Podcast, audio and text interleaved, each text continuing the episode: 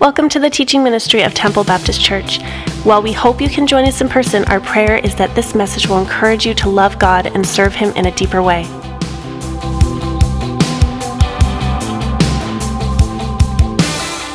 Well, good morning, everyone. So grateful that you decided to join us uh, this morning. I have to admit, last night when I saw the snow starting to come down, I was like, no, no more snow.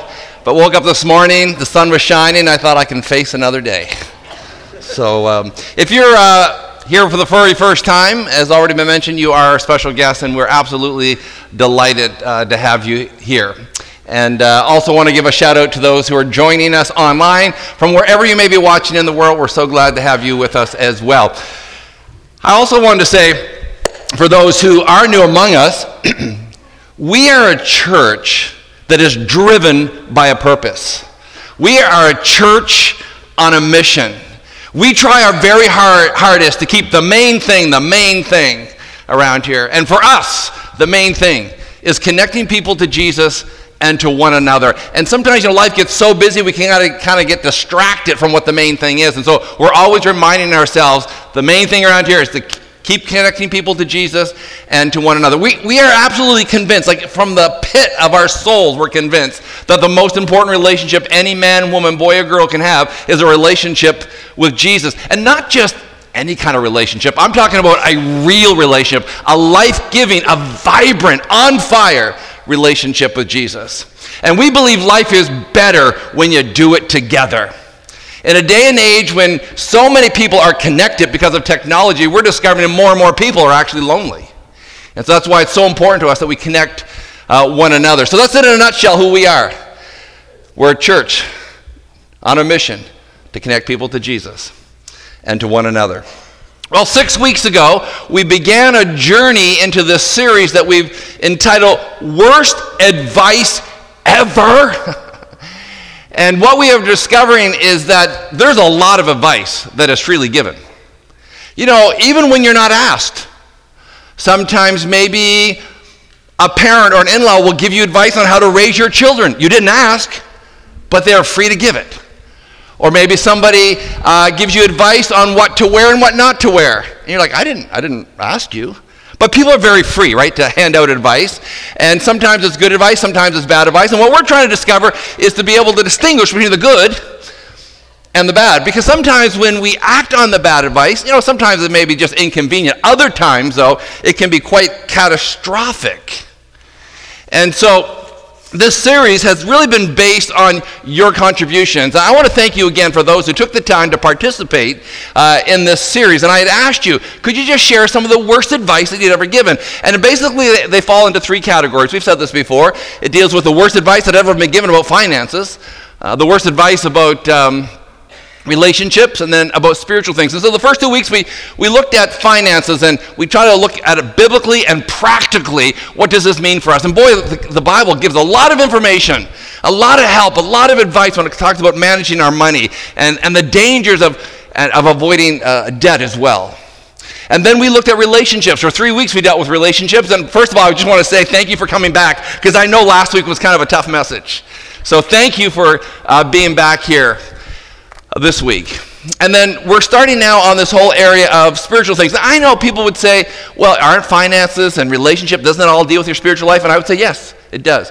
But for this series, uh, when I use the word spiritual things, I'm going to deal with basically the categories that you have listed here. And those categories basically are my relationship with God. I've been given some bad advice about my relationship with God. I, I have been given some bad um, advice about my confidence in God or, or my confidence in the Bible. So let me just read some of the things that you filled out, some of the um, things that you were told that you have listed as some of the worst advice you'd ever received. Here's one.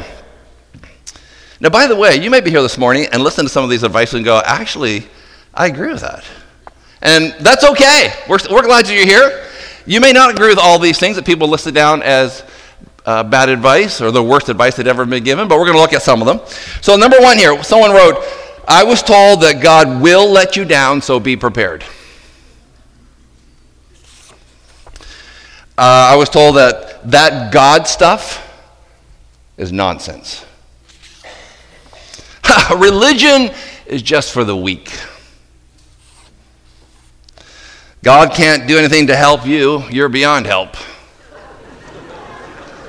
Sounds like a good friend, a really good friend.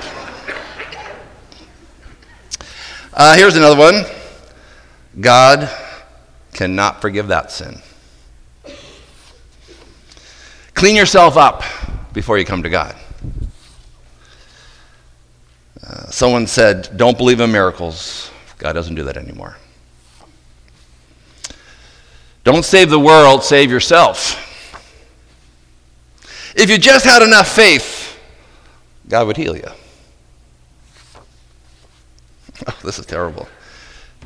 You deserve hell because of what you've done.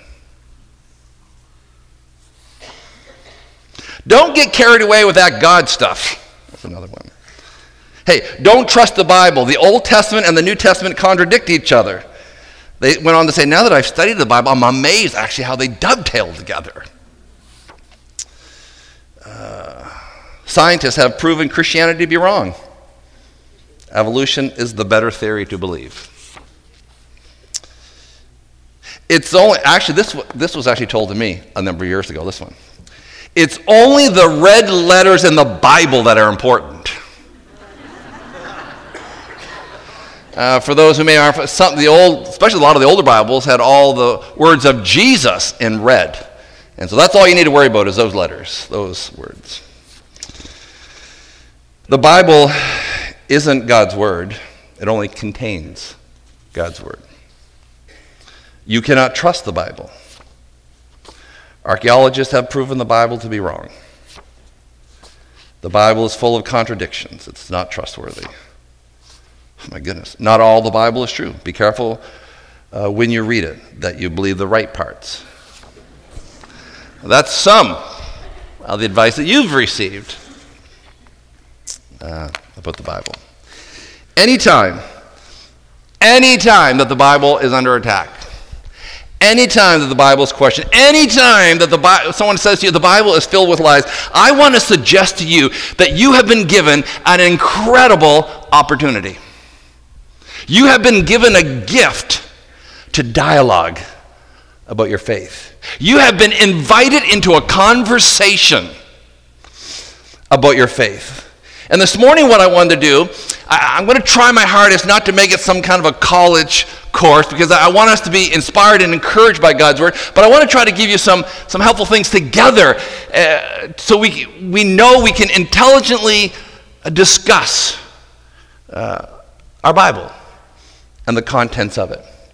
In 1 Peter 3:15, many of you may know this verse already. It says, "Always be prepared to give an answer to everyone who asks you to give a reason for the hope that is you have." Listen, people are going to ask you about your faith. In fact, some people may even be accusatory with your faith, may feel like you're, you're being under attack. And, and we're told, be ready. Be ready to give an answer when people do ask questions about your faith. And I love the next part of that verse. It says, But do this with gentleness and respect. Be gracious when you interact about your faith. It's way too easy for Christians to kind of get really, you know, get hard nosed, pound people over the head, and, and so far from being gracious. And we're told when people do ask, don't get your, you know, your wall up and your fences up. Like, be gracious, be gentle, be respectful. I like what one old black preacher said down south. You have the right, he said, to remain silent, but you best not. I just want to tell you, you can dialogue intelligently with people about our Bible this morning. This week, um, I was doing some reading and I stumbled across some research that had just recently been done. And uh, when I read it, to be, to be honest, I, like, I, I, was, I don't know, I just felt very unsettled. I was, it was uneasy. I, I felt very concerned. Actually, when I first read it, I was, I was actually overwhelmed when I was reading this research. Uh, we have said for quite a while about how important it is to reach the next generation. In fact, during our 80th anniversary weekend, we talked about that reaching the next generation. That really, as a church, we're only one generation away from extinction. So, how important it is that we continue to reach that next generation. And the research was done on Generation Z. For you Americans, Generation Z. Okay? And uh, that's the generation of people who were born between 1995 and 2014. And 14. And the Barna Research Group, which is a very reliable, well known, credible organization, they did a study that revealed that teenagers today, that Generation Z, are twice as likely as adults to label themselves as atheists.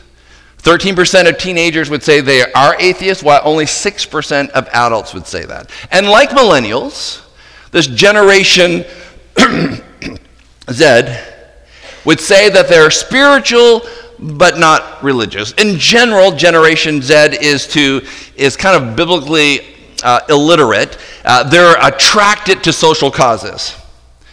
A faith that is privately engaging but socially irrelevant would not be attracted to them, nor should it be, by the way. In fact, James, the half brother Jesus, addresses that. He says, A faith that has no good works is a dead faith. But a faith that is alive and vibrant and growing is filled with good works. And so I completely understand why a generation Z would not be attracted to just a faith that's privately engaging but irrelevant publicly. Makes complete sense to me.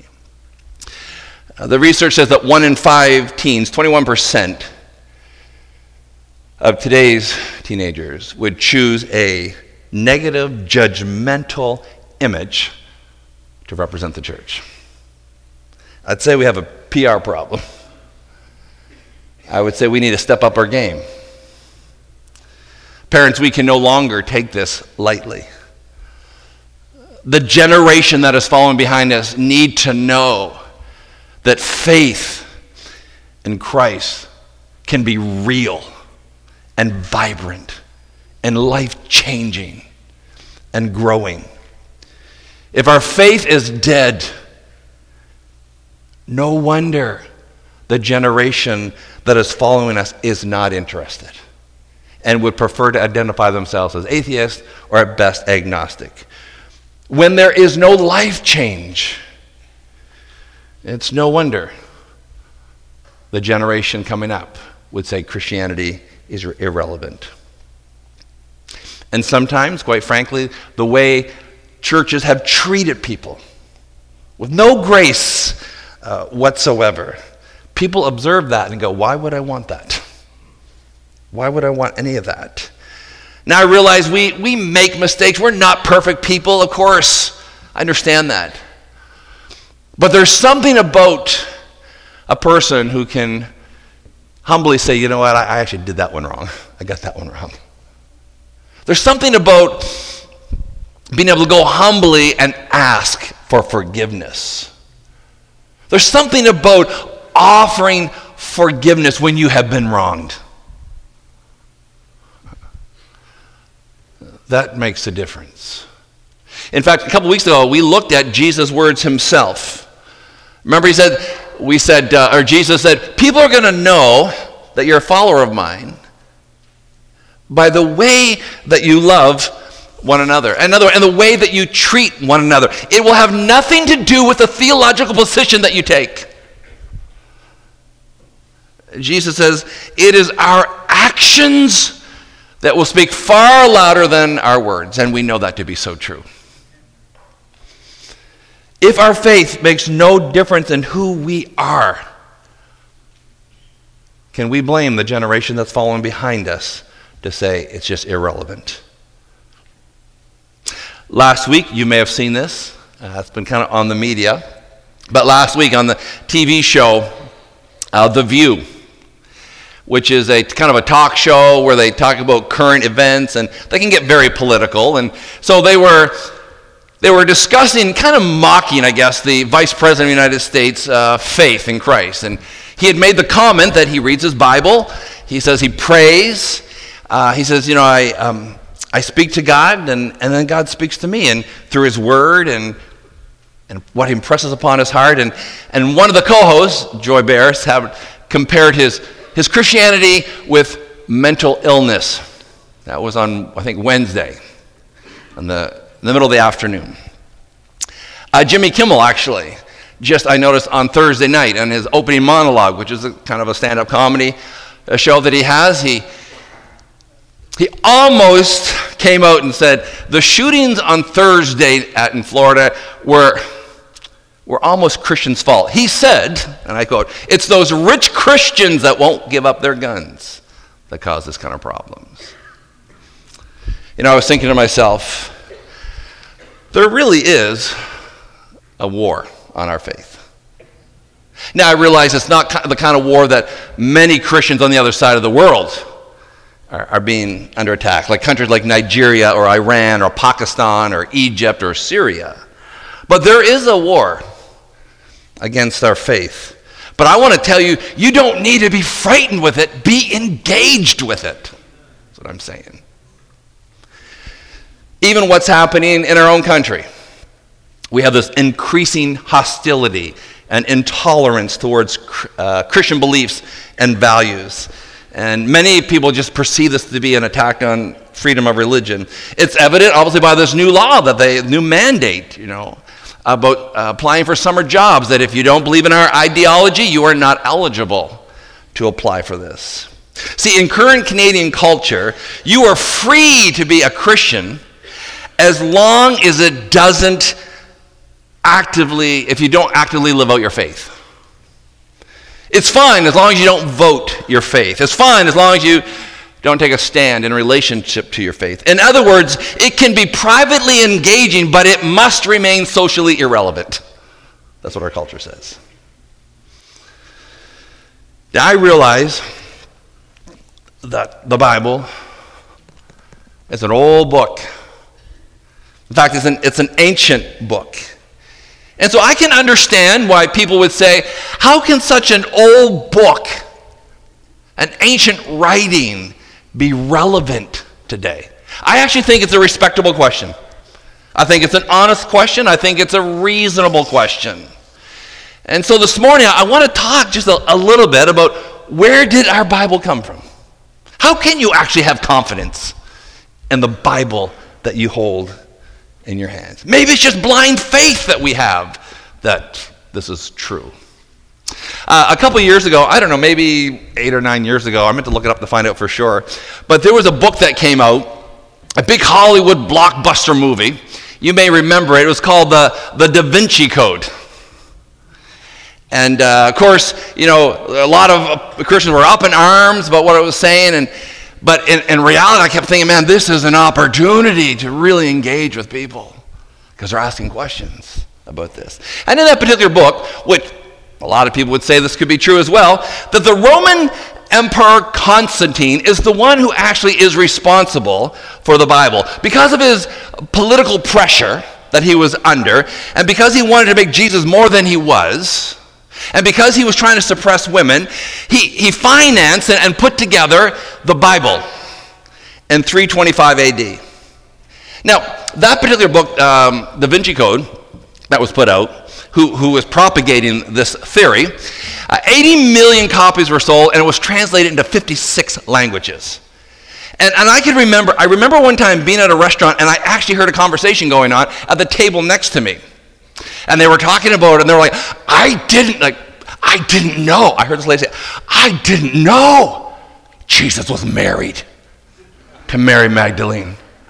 I didn't know he had a child named Sarah that they shipped to France. How did I miss that? And as I was listening to the conversation, I just realized, you know, people were engaged and just soaking that all in. And and that book, along with other people, it said, you know, actually there's, there's 80 gospels, 80 books of the Bible that are missing that we, we don't have in Scripture. And once again, the reason that we don't have them is because they were trying to, to suppress uh, things about Jesus. That they only wanted people to know certain things about him, especially not his, hum, his humanity. And that Constantine had this agenda Now, the, the thing is, if those things are true, let me tell you, our faith is on shaky ground. Uh, we, we'd have to begin to ask ourselves can we trust the Bible? And the thing is, when people ask us, the Bible says, be ready to give an answer. Be ready. I love that word, always. Always be ready to give an answer. In other words, questions are going to come, so be ready. In fact, there's going to be direct and indirect attacks on your faith, so be ready. Like always be ready. And by the way, it is okay. It is okay to say to people, I don't know the answer to that. But that is a great question. That's a good question. I've never thought of it that way. I don't know the answer, but I'll get back to you on that. That's okay to say that. We're not just walking theologians everywhere we go. I say that all the time, actually. Thank the Lord for Google. of course, I have to decipher what's true and what's not true as well. If the Bible was really, say, written by Constantine, if it's really true that he reinvented Christianity and he was trying to cover up the secrets of Jesus' marriage, and that he was trying to suppress women, and that really it's not about Jesus Christ being the Savior of the world, we would have to really reconsider why we're even here this morning. The Bible has to be accurate. We place our trust, our faith in it. It is the foundation of our faith. See, the Bible, when it was written, couldn't have had a bad day. Like, oh, well, I read that. He must have been having a bad day when he wrote that. No. We put our our faith and trust in this, it better be accurate. So some say, well, Constantine just commissioned and financed the new Bible. He admitted all the things about Jesus' humanity. He embellished the Gospels that made him look like godlike. And some would say that, well, the, what, they were, the Gospels, those 80 Gospels were outlawed, that they were gathered up and they were burned so nobody could have a record of it. So the question is, how do we know something that's, you know, a thousand years old is valid for us today? How do we know when the Bible was written and who wrote it? You know, how do I know, Donald, that the Bible wasn't tweaked along the way? You know, that it wasn't changed. Surely over the years, we have a different version of what we had a while ago because of all the, you know, the translations and that. It's got to be a different Bible today than what people had years ago. There had to be some creative editing along the way. And some would even suggest that everything that church fathers have taught are absolutely false about Christ. So it's kind of key to know where did our Bible come from? And it's also important to know that there was actually a standard used when compiling the Bible. A standard was used. Like, for instance, if I stood up here and I said, you know, my foot actually is a meter long, you would say, bogus, is not a meter long, liar, crazy. And so, for you to prove that my foot wasn't a meter long, what would you do? You'd go get a standard. The standard, go get the yardstick. You put the yardstick next to my foot and you go, look at Donald. it's not a meter long. That's the standard. So in the early church, there was a standard when compiling these books of the Bible. The first standard was apostolic origin, which kind of a, is a big word for this. The Bibles had to be written by someone who was an eyewitness, saw the eyewitness account of the bodily resurrection of Jesus. That was one of their standards. Is it written by one of the apostles who actually saw with their own eyes that Jesus was raised from the dead? That was one of the standards. Now, the other one was is it, is it doctrinally sound? Does it fit with what Jesus was saying? And then another standard was is it even accepted amongst the early churches throughout the Mediterranean area? So those were a couple of standards. Who was it written by? Was it written by an eyewitness account of the bodily resurrection or somebody who actually witnessed the life of Christ? Does it agree with what Jesus said? And is it widely accepted by those early churches? Now, the New Testament was written between 50 and 90 AD. So, right after Christ died. And so I've often thought those writings were so close to when Jesus died that if any of these things that we're talking about in the Bible were wrong, people would have still been alive to say, that is not what he taught. That's not true. It was so close, the originals, to the life of Christ. So how does the how does the New Testament stand up against some of those ancient uh, writings from literature? look at Plato, for instance. The New Testament is the most credible document of antiquity that we have, and when you compare it to the works of Plato or compare it to the works of Julius Caesar, uh, how does it stand up against that? So, for example, I'm probably going to forget half of these dates, but I'm going to try my best just to demonstrate this here. If we had a timeline like this, and we say this is 2018, and we say, This is Christ's life. Okay? And then let's just go way back here. Okay. Plato. Okay, this looking at Plato. Plato actually lived uh, 427 to 3, I think 58. I think that's I think that's what it is. Yeah. AD. Okay?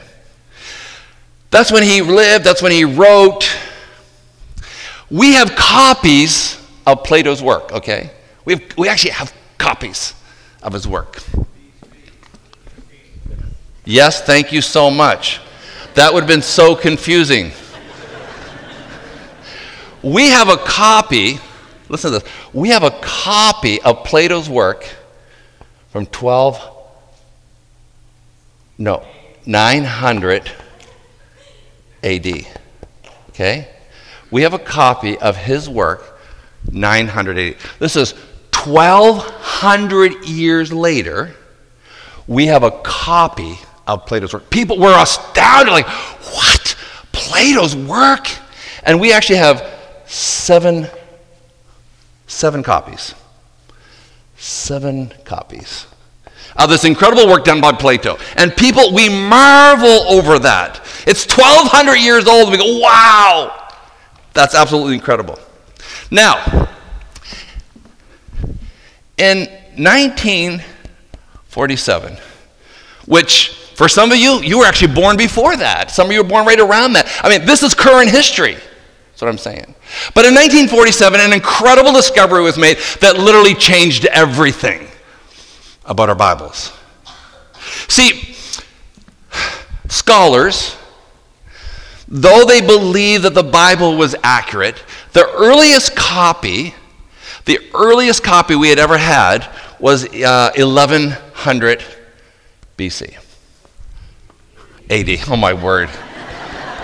Actually, I only do that to see if you're paying attention. And you are. So, the earliest copy we had was 1100. Okay? And, and, and scholars, biblical scholars would say, oh, I wish we had something that was closer. And in 1947, they actually found some copies, some shepherds found it in the Qumran caves. And they date it, now listen to this, they date it back to 200 BC. Old Testament manuscripts, 1100 AD is the earliest copy that we had. We go back 1,300 years and they're just alike. Like, that was such a huge jump back to go that far back and go, wow. And the Bible is still accurate. Now, let's move along. As I said, the King James was 1100, but they were able to go back to 200 BC. 1300 years back proves to be exactly alike. Now, let's, compla- uh, let's compare Plato's work in the New Testament. The New Testament was written, this is Christ's life, most scholars say between 50 and 90. AD. now, this is what's amazing. Right now, the earliest copy that we have is around 130 AD. Just 40 years. Like less than 100 years, all of the New Testament we have copies of. So, going right back almost to the very original time that uh, Jesus was alive. Now, if this was a secular writing, we'd be like, whoa, that is amazing. But sometimes it's not looked at by the world like, oh, yeah, so it's still a copy of a copy. It's not that close. Let's look at something else. Julius Caesar. Julius Caesar, okay, writes about events from, I think it's 50 yeah, 50 to 58 BC. Okay. The writings of the Gaelic history, the wars, and people look at that as the absolute truth. Man, we have a copy of history that Julius Caesar wrote.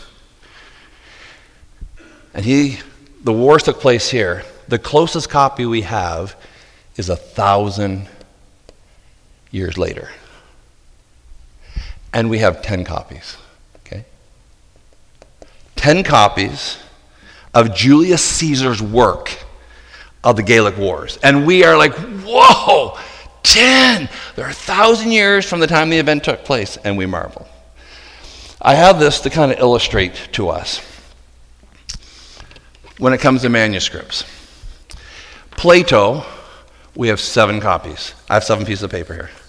We have seven copies that are, what, 1,200 years later, and we're marveled at it. We come along and we have Julius Caesar's uh, the Gallic Wars, the Gallic Wars. We have 10 copies. 10 copies, a thousand years old.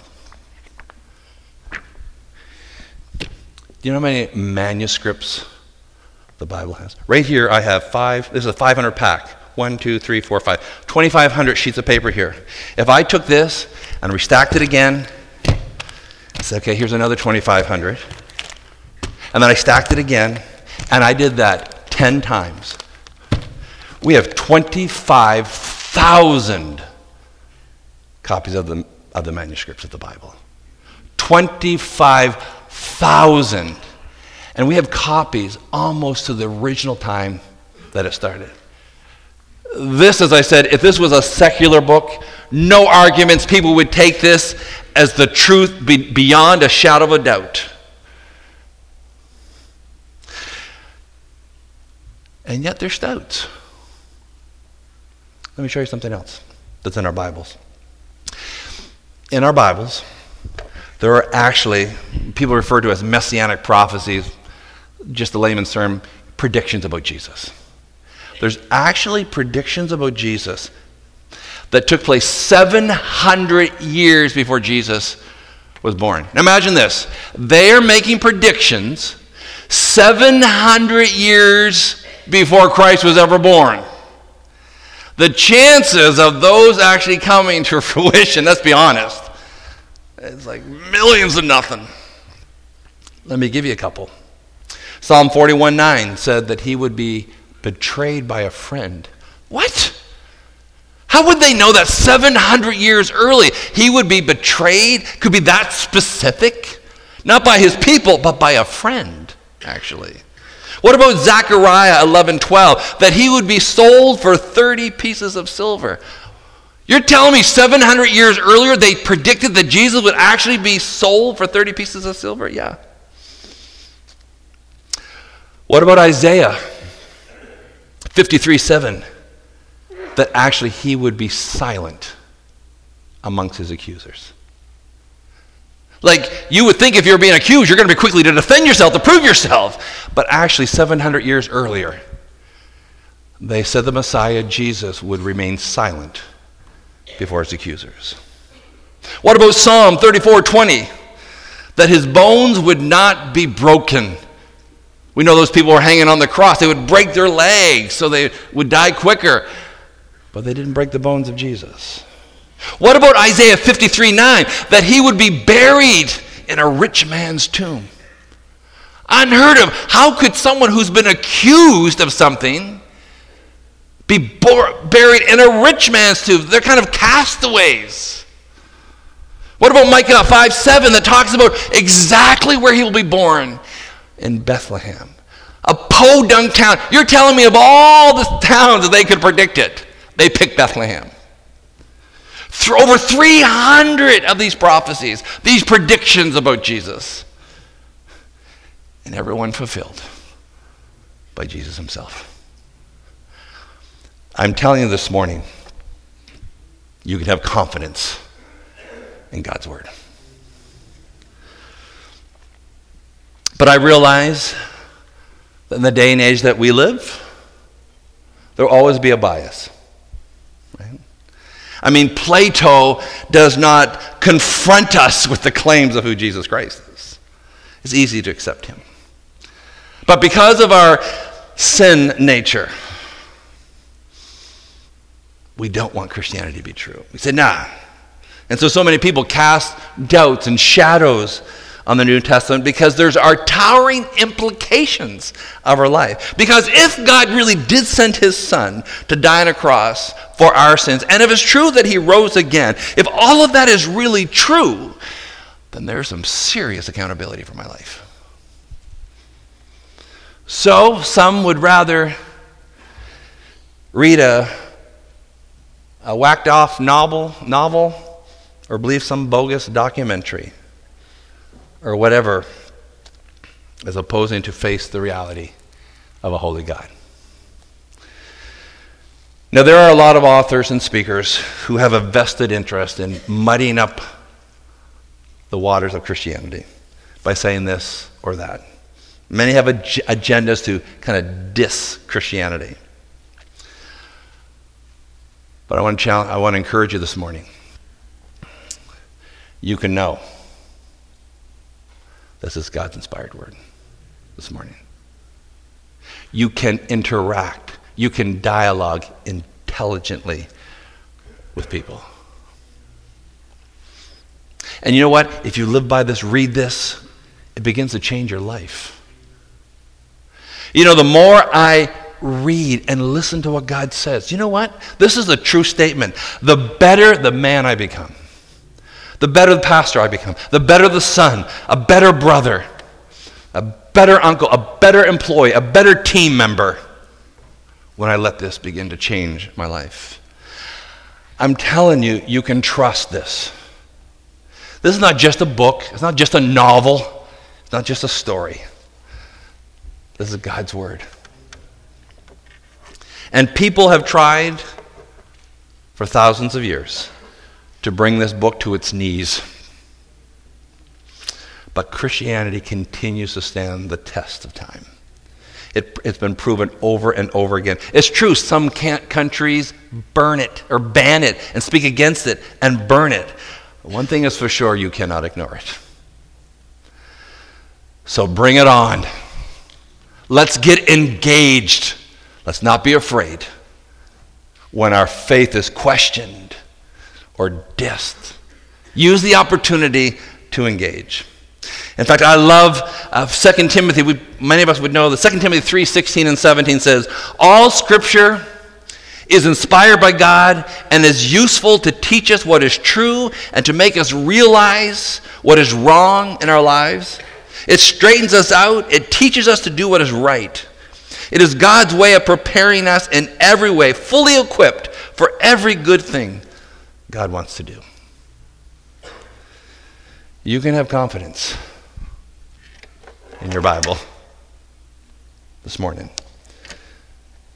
Blind faith is not what is needed, required for this. Over and over again, it proves itself to be true. And what I love, what I love about the Bible, that it teaches me and describes to me a God who is so gracious, so full of grace, that he actually would forgive sins. A grace that extends much farther than our sin. Our sin reaches far, but don't you love it that God's grace always just goes a little farther? And the thing is about God's grace, it doesn't just cover some of your sin. It doesn't even cover most of your sin. It covers all of your sin. Grace that is greater than all of my sin.